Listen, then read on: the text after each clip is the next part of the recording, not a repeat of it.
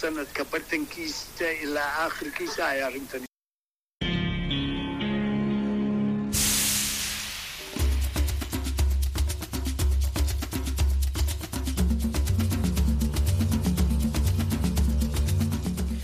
Januari 25 mwaka 2023 ni saa 1:30 jioni Afrika Mashariki. Hapa Washington DC Marekani ni saa 5:30 mchana. Karibu kwa nusu saa ya habari za jioni kutoka Sauti ya Amerika VOA. Jina langu ni Kenneth Bwire.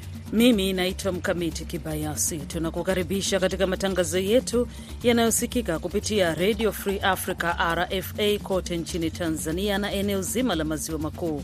Vilevile tunapatikana kupitia Radio Citizen nchini Kenya na mtandao wetu wa voaswahili.com.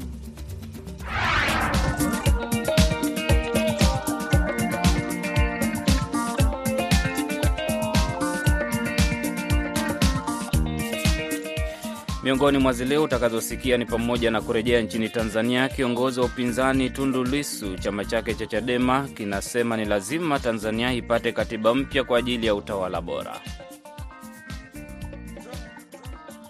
Na uchunguzi unaendelea hapa nchini Marekani kuhusu kupatikana kwa nyaraka za siri za serikali kupatikana nyumbani kwa viongozi wa ngazi ya juu akiwemo Rais Joe Biden na aliyekuwa makamu rais Mike Pence pamoja na rais wa zamani Donald Trump. Basi ni miongoni mwa taarifa utakazosikia, lakini mwanzo Mkamiti Kibayasi anakusomea habari muhimu za dunia.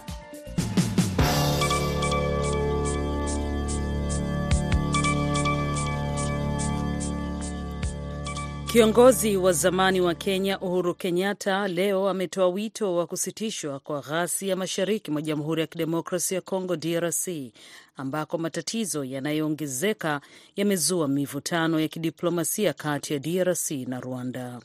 Kenyatta ni mpatanishi katika mzozo wa eneo hilo tete kwa niaba ya nchi 7 wanachama wa Jumuiya ya Afrika Mashariki EAC.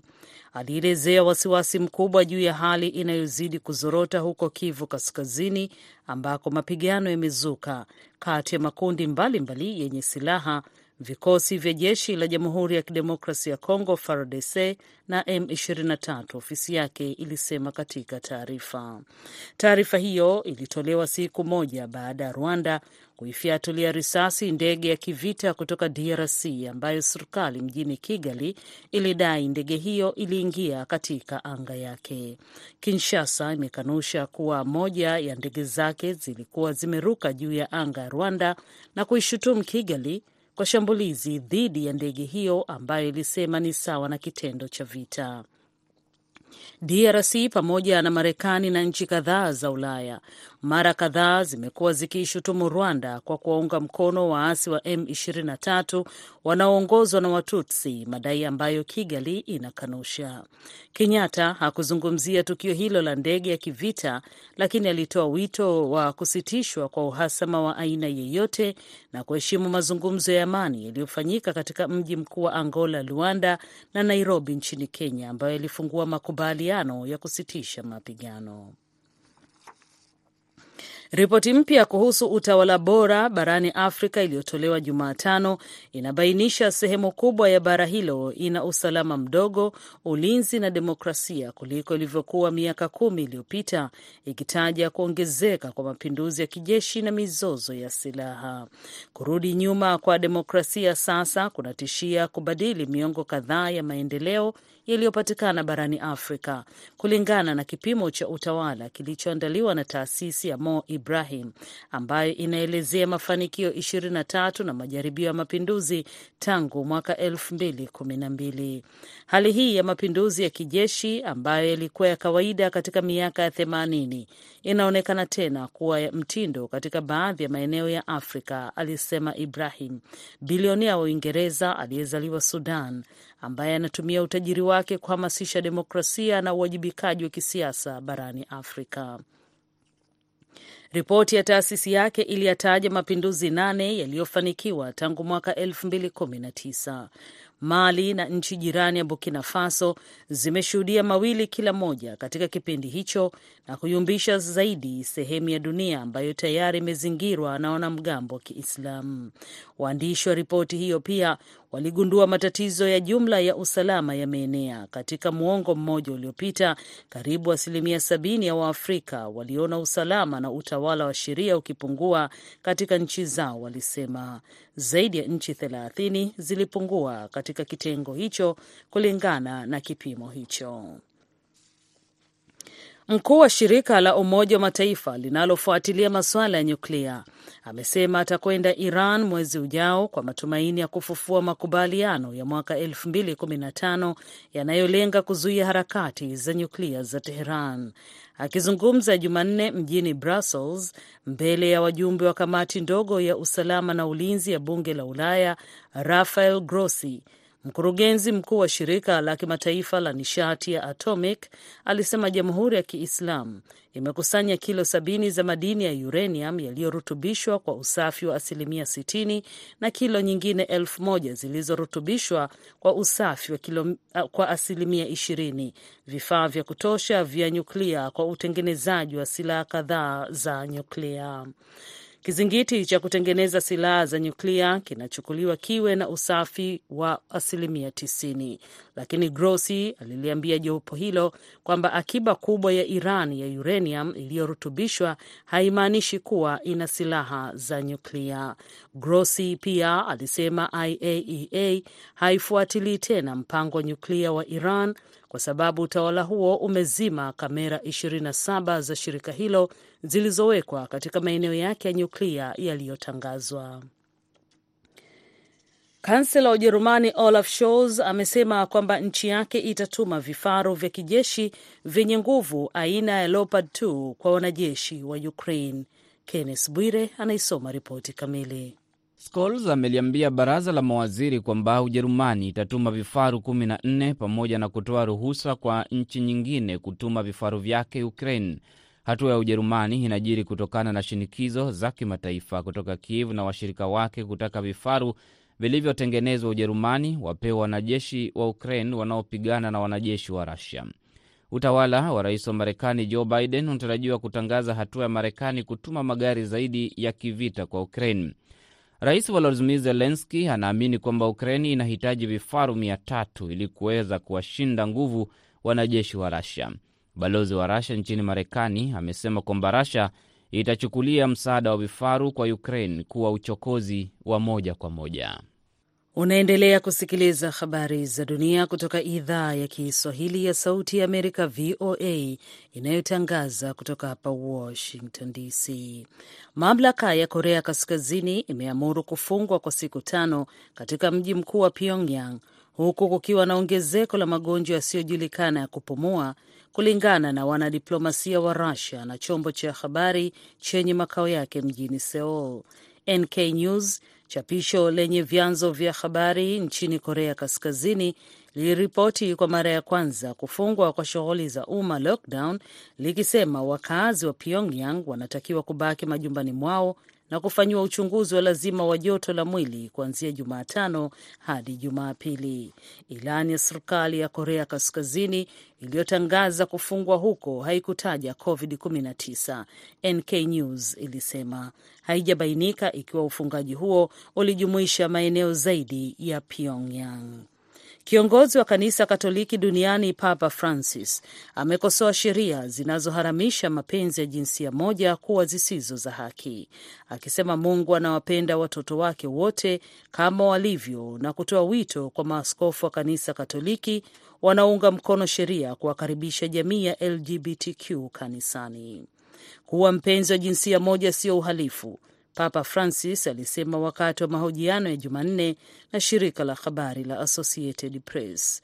Papa Francis alikiri kwamba maaskofu wa kanisa Katoliki katika baadhi ya maeneo duniani wanaunga mkono sheria zinazoharamisha ushoga au kuibagua jamii ya LGBTQ, na yeye mwenyewe alizungumzia swala hilo katika Misingi ya Dhambi.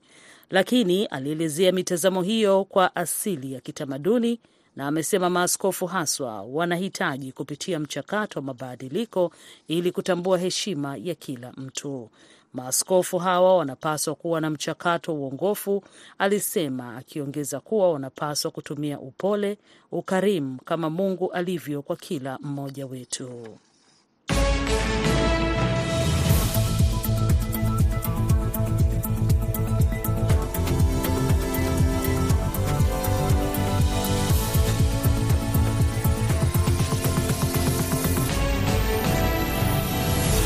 Hii ni Sauti ya Amerika VOA. Habari za dunia zimesomwa na Mkamiti Kibayasi. Jina langu ni Kenneth Bwire. Matangazo haya yanasikika kupitia redio washirika kote Afrika Mashariki na Kati, ikiwemo Redio Kaya pwani ya Kenya, Radio Free Africa na UFM Radio nchini Tanzania, Radio Mwangaza na Radio Malaika za Lubumbashi DRC, na tunasikika vile vile kupitia voaswahili.com kote duniani. Takriban wakuu wa nchi na serikali 20 za Afrika na wawekezaji katika sekta mbalimbali ikiwemo kilimo wanakutana Dakar, Senegal kuangazia uzalishaji wa chakula barani Afrika. Mkutano huo unafanyika wakati zaidi ya watu milioni 249 Afrika wakiwa wanakumbana na hali mbaya ya ukosefu wa chakula, huku nchi kadhaa za Afrika zikiwa zinakabiliwa na ukosefu mkubwa wa chakula kuwahi kushuhudiwa katika kipindi cha zaidi ya miaka 40. Mwandishi wetu wa Nairobi Kenneth Bwire yupo Dakar, Senegal na anaripoti kamili. Achieving the sustainable development goal number 2 on zero hunger cannot be achieved unless it's achieved in Africa.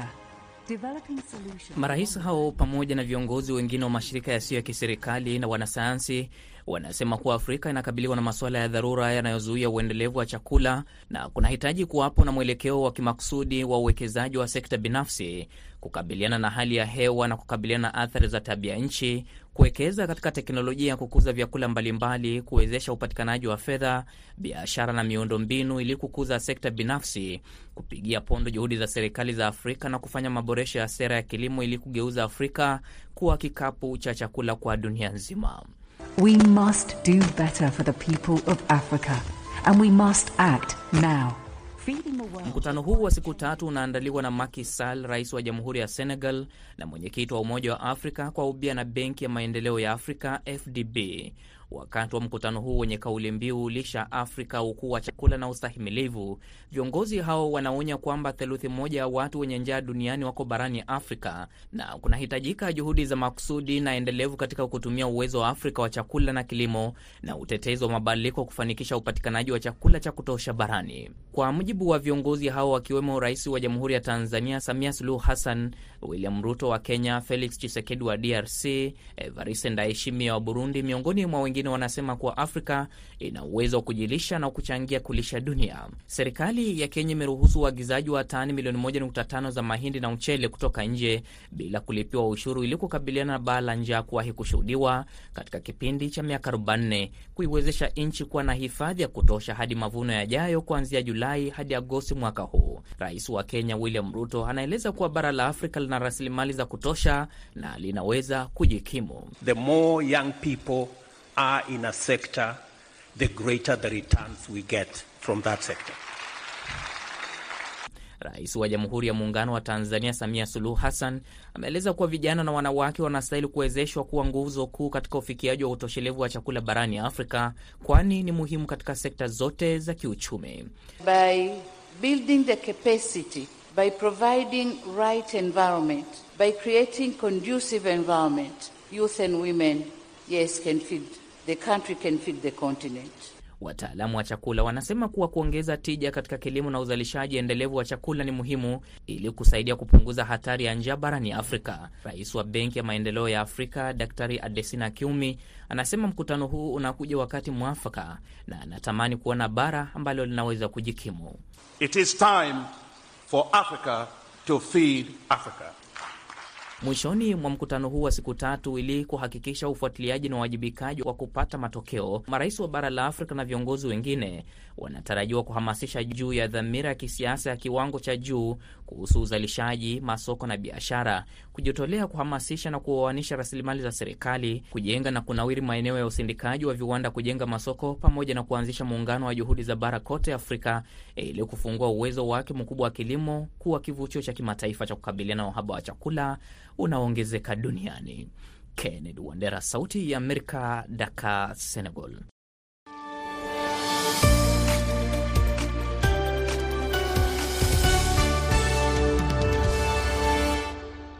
Kutoka Senegal tuje hapa Marekani, ambapo maafisa wa upelelezi wamepata nyaraka za siri za serikali nyumbani kwake aliyekuwa makamu wa rais Mike Pence katika jimbo la Indiana. Hayo yanajiri siku chache baada ya nyaraka za siri za serikali kupatikana nyumbani kwa rais Joe Biden, huku rais wa zamani Donald Trump akiwa anachunguzwa kwa kubeba nyaraka za siri za serikali na kupeleka nyumbani kwake baada ya kushindwa na kutoka ikulu ya White House. Abdu Shakur Abud anaungana nasi kwenye line ya simu kutoka makao makuu ya hifadhi ya serikali ya nyaraka za serikali hapa Washington DC. Shakur, viongozi wa ngazi ya juu wanapopatikana nyaraka za serikali zile za siri kinyume cha sheria, hii ni ishara kwamba huenda wengi ndani ya serikali ama waliokuwa serikali nao wana nyaraka hizo? Hilo ndo swala ambalo linazungumziwa hivi sasa kote hapa Marekani na Washington. Kwa hakika sio kwamba ukipatikana unakuwa unafanya uhalifu, ni kwamba ndio maana uchunguzi unafanyika hivi sasa kuangalia nyaraka za Rais Biden na zile za rais wa zamani Trump zilifikaje katika nyumba zao, kwa sababu nyaraka hizi zinabidi kuhifadhiwa katika jumba la kuhifadhi nyaraka Archives, National Archives hapa Washington. Kwa hivyo hivi sasa uchunguzi unafanyika kuweza kujua nyaraka hizi zimefika vipi, nani alihusika, nani ameziona, zimeathiri vipi usalama wa nchi, kwa sababu nyaraka hizo zinabidi hifadhiwe katika hali maalum kwa siri. Na hivyo ukiwa umepatikana kwamba umefanya kwa maksudi, hapo ndio inakuwa ni uhalifu umetendeka. Lakini mpaka hivi sasa haijulikani nani kakosa na nani amefanya makosa, na hivyo huenda nyaraka zikaanza kupatikana katika ofisi au nyumba za viongozi wengine waliotangulia. Mambo gani yanakuwa yamenakiliwa katika nyaraka hizi na zinakuwa na umuhimu gani kwa serikali?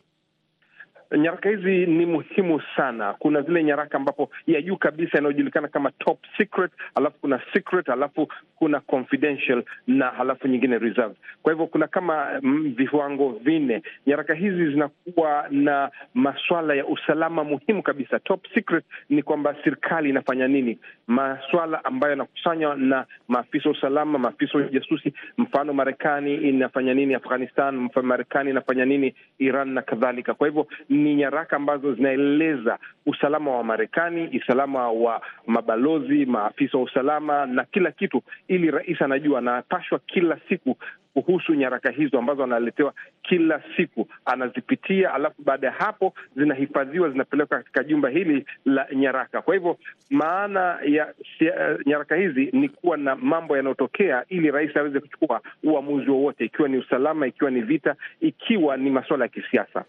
Makao makuu ya serikali hapo Washington, zingine zikipatikana Florida kwa Trump, zingine zinapatikana Indiana kwa Mike Pence, zingine zinapatikana Delaware kwa Biden, zingine zinapatikana hata mahali wanaegesha magari. Hakuna utaratibu maalum unaofuatwa kuhifadhi nyaraka za serikali kiongozi anapoondoka madarakani ili ndipo zipatikane mikononi mwake nyumbani kwake.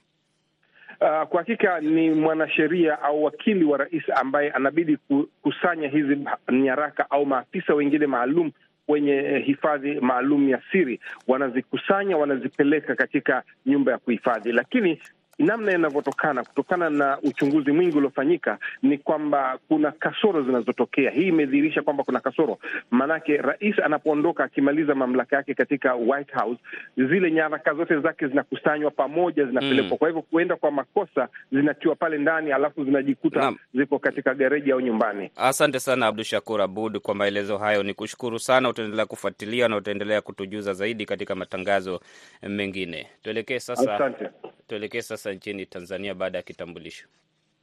Naarifiwa kwamba moja kwa moja nchini Tanzania, ambapo wachambuzi wa siasa nchini humo wametaja hatua ya kiongozi wa upinzani Tundu Lissu kurejea nchini humo baada ya kuishi uhamishoni kwa miaka kadhaa kwa muhimu katika kukuza demokrasia ya taifa. Chama chake Lissu cha Chadema kimesema lengo kubwa la chama ni kuhakikisha kwamba Tanzania inapata katiba mpya. Amri Ramadhan anaripoti kamili. Tundu Lissu amewasili Tanzania akitokea Ubelgiji alikokimbilia baada ya kumalizika kwa uchaguzi mkuu wa mwaka 2020. Ujio wake huo umepokelewa kwa furaha kubwa na wapinzani, huku wengi wakiamini wananchi wamepata mtu wa kuwasemea matatizo yao, hasa baada ya kuondolewa zuio la mikutano ya hadhara lililodumu kwa muda wa miaka 7. Mchambuzi wa siasa Abdul Karim Atiki kutoka Dar es Salaam amesema ujio huo utasaidia sana kukua kwa uwekezaji katika mambo ya uchumi, kwa wawekezaji kuwa tayari kuwekeza bila ya hofu yoyote kutokana na uwepo wa Uhuru kupitia demokrasia iliyoonyeshwa. Kwanza utaleta faraja, kwa sababu kulikuwa kuna kama kiwingu kwenye sura ya Tanzania katika Umoja wa Ulaya. Sura ya Tanzania inazidi kung'ara katika jumuiya ya kimataifa, na hiyo itasaidia mambo ya uwekezaji, mambo ya uchumi na mambo ya watu kutoogopa kuona kwamba ni nchi ambayo inakataza hili au lile au. Tundu Lissu ambaye amekuwa nje ya Tanzania kwa miaka miwili tangu 2020, bado ushawishi wake umeonekana kuwa juu kwa kuwa na mvuto mkubwa wa kisiasa mbele ya wafuasi wa chama chake, hasa kutokana na tabia yake ya kuikosoa serikali mara kwa mara. Kwa upande wake, Kumbusho Delson ambaye ni mtetezi wa haki za binadamu nchini Tanzania akizungumza na Sauti ya Amerika amesema ujio wa Tundu Lissu nchini utachangamsha na kupendezesha siasa baada ya kurudi katika wakati muafaka. Mimi ninavyoona ujio wa Tundu Lissu kwa kiwango kikubwa sana utachochea siasa, kwa sababu utachochea na kupendezesha siasa, kwa sababu tunamjua Tundu Lissu akiwa jukwaani, tunamjua Tundu Lissu akiwa mwanasheria. Kwa hiyo ujio wa Tundu Lissu na kuruhusiwa kwa mikutano ya hadhara, manake wananchi watapata sasa uwanja au mtu wa kuwasemea kwenye matatizo mbalimbali ambayo watakuwa wanakumbana nayo katika jamii. Hata hivyo, Tundu Lissu baada ya kupata nafasi ya kusema na wananchi katika uwanja wa Bliagi Temeke Dar es Salaam amegusia mfumuko mkubwa wa bei pamoja na tozo zilizopo katika makato ya mishahara ya wafanyakazi pamoja na katika gharama za kununua vifurushi vya simu. Maisha magumu, maharage hakamatiki, mchele hauliki, sende haikamatiki, hakuna chapati, havikamatiki, hakuna maji, umeme shida, tozo kila mahali. Tundu Lissu ambaye amewasili leo Jumatano, Januari 25, 2023, aliondoka nchini kwa mara ya kwanza Septemba 7, 2017, baada ya kushambuliwa kwa risasi zaidi ya 30 na watu wasiojulikana jijini Dodoma alikokuwa akihudhuria vikao vya bunge. Amri Ramadhani, Sauti ya Amerika, Dar es Salaam.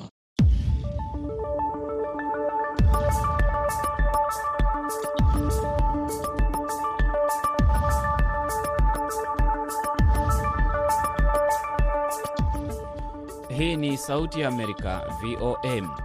Shirika la Afya Duniani WHO limetoa wito wa kuondolewa kabisa mafuta yanayotokana na vyakula vyenye kemikali yanayosababisha vifo vya mapema karibu nusu milioni kila mwaka.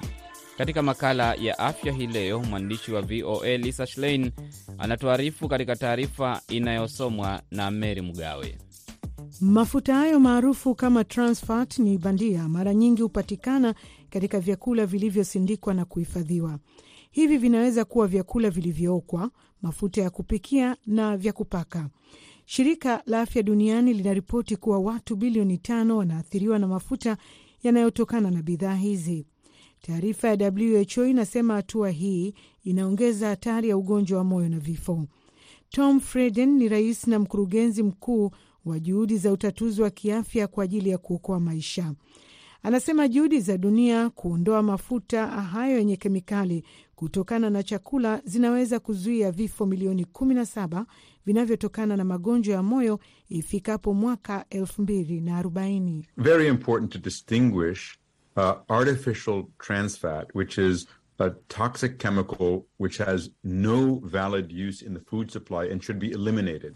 Muhimu sana kutofautisha mafuta bandia ambayo ni kemikali yenye sumu ambayo hayana maana yoyote kutumika katika usambazaji wa vyakula, na ni lazima yaondolewe kutoka kwenye mafuta bora ambayo ni sehemu ya asili ya makundi mengi ya vyakula ambavyo hakuna mtu anayependekeza kupiga marufuku. Fikiria mafuta bandia ya trans kama tumbaku ya lishe, haina thamani. Maendeleo yamefikiwa tangu mwaka 2018 wakati WHO ilipoweka lengo la dunia kuondoa mafuta hayo yenye kemikali ifikapo mwaka 2023. Inasema nchi 43 hadi sasa zimefanya utekelezaji mzuri wa kufuatilia sera za mafuta ya aina hiyo kwenye vyakula ili kuweza kulinda watu bilioni 2.8 na kuepuka magonjwa ya moyo na vifo. Hata hivyo, Frieden anasema hatua hiyo bado inawaacha watu bilioni 5 katika hatari kutokana na matokeo mabaya ya kiafya kutokana na mafuta ya kwenye vyakula vilivyohifadhiwa katika makopo na mifuko. Anasema serikali zina uwezo wa kuzuia vifo kwa kufuata sera bora za Shirika la Afya Ulimwenguni.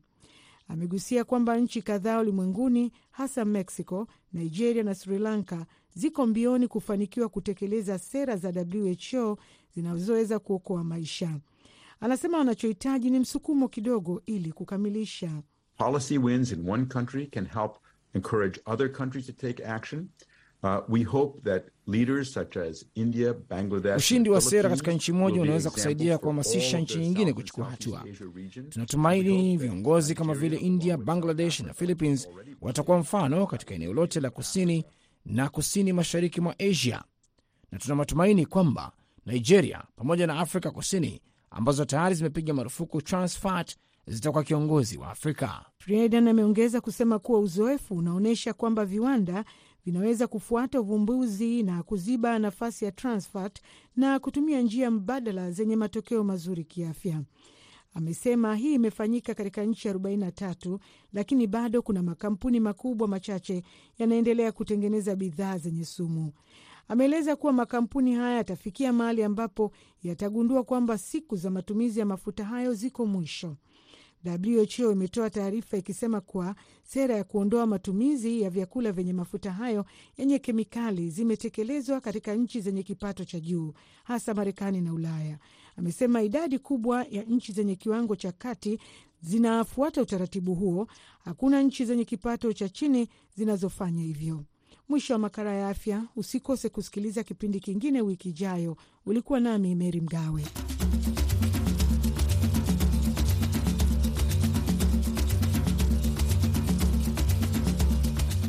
Naam, shukrani sana Mary Mugawe kwa makala hayo ya afya. Msikilizaji, matangazo mengine ya nusu saa yatakujia itakapotimia saa 12 alfajiri, lakini kabla ya hapo saa 3 kamili utakuwa na fursa nyingine ya kusikiliza kipindi cha Kwa Undani kinachoangazia masuala zaidi ya ilivyoripotiwa leo, tukiangazia vita vinavyoendelea DRC. Mwisho wa matangazo ya jioni kutoka Sauti ya Amerika VOA. Matangazo yamesimamiwa na Hadija Riami, mwelekezi Aida Isa. Hewani nimeshirikiana na Mkamiti Kibayasi. Jina langu ni Kenneth Bwire na kutakia usiku mtulivu.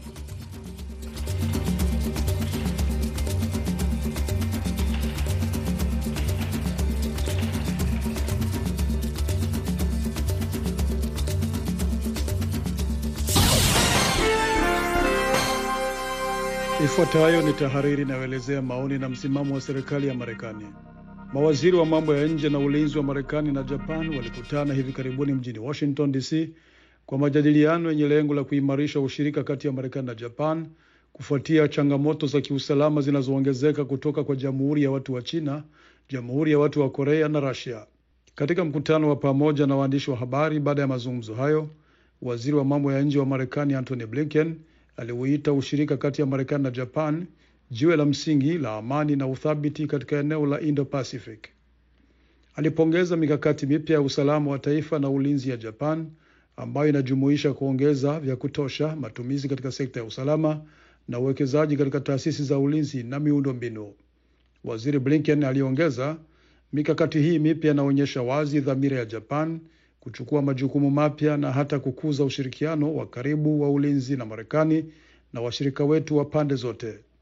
Tuna dhamira ya kudumisha maadili ya pamoja ya demokrasia na haki za binadamu, kutetea utawala wa sheria ya kimataifa, kuendelea kuongoza ulimwengu kwa kukabiliana na changamoto za kimataifa ambazo haziwezi kutatuliwa na nchi moja peke yake. Waziri wa ulinzi wa Marekani Lloyd Austin alisisitiza pia msimamo wa wazi wa kimkakati kati ya Marekani na Japan na kupongeza uamuzi wa Japan wa kuimarisha ulinzi wake kama mchango muhimu katika kudumisha amani na uthabiti wa kikanda. Alipongeza kila alichokiita uamuzi wa kihistoria wa ushirika wa kuboresha kuwepo kwa jeshi la Marekani nchini Japan kwa kukubali kuwepo zaidi kwa vifaa vya kijeshi vya ardhini na vyenye ustahimilivu. Hatua hizi zitaimarisha kuzuia mashambulizi katika kanda hiyo na kutoruhusu kuilinda Japan na wananchi wake kwa ufanisi zaidi. Waziri Austin aligusia hasa swala la kupangwa upya kikosi cha ufundi cha wanamaji cha Marekani huko Okinawa kuwa kikosi cha 12 cha Marine Littoral.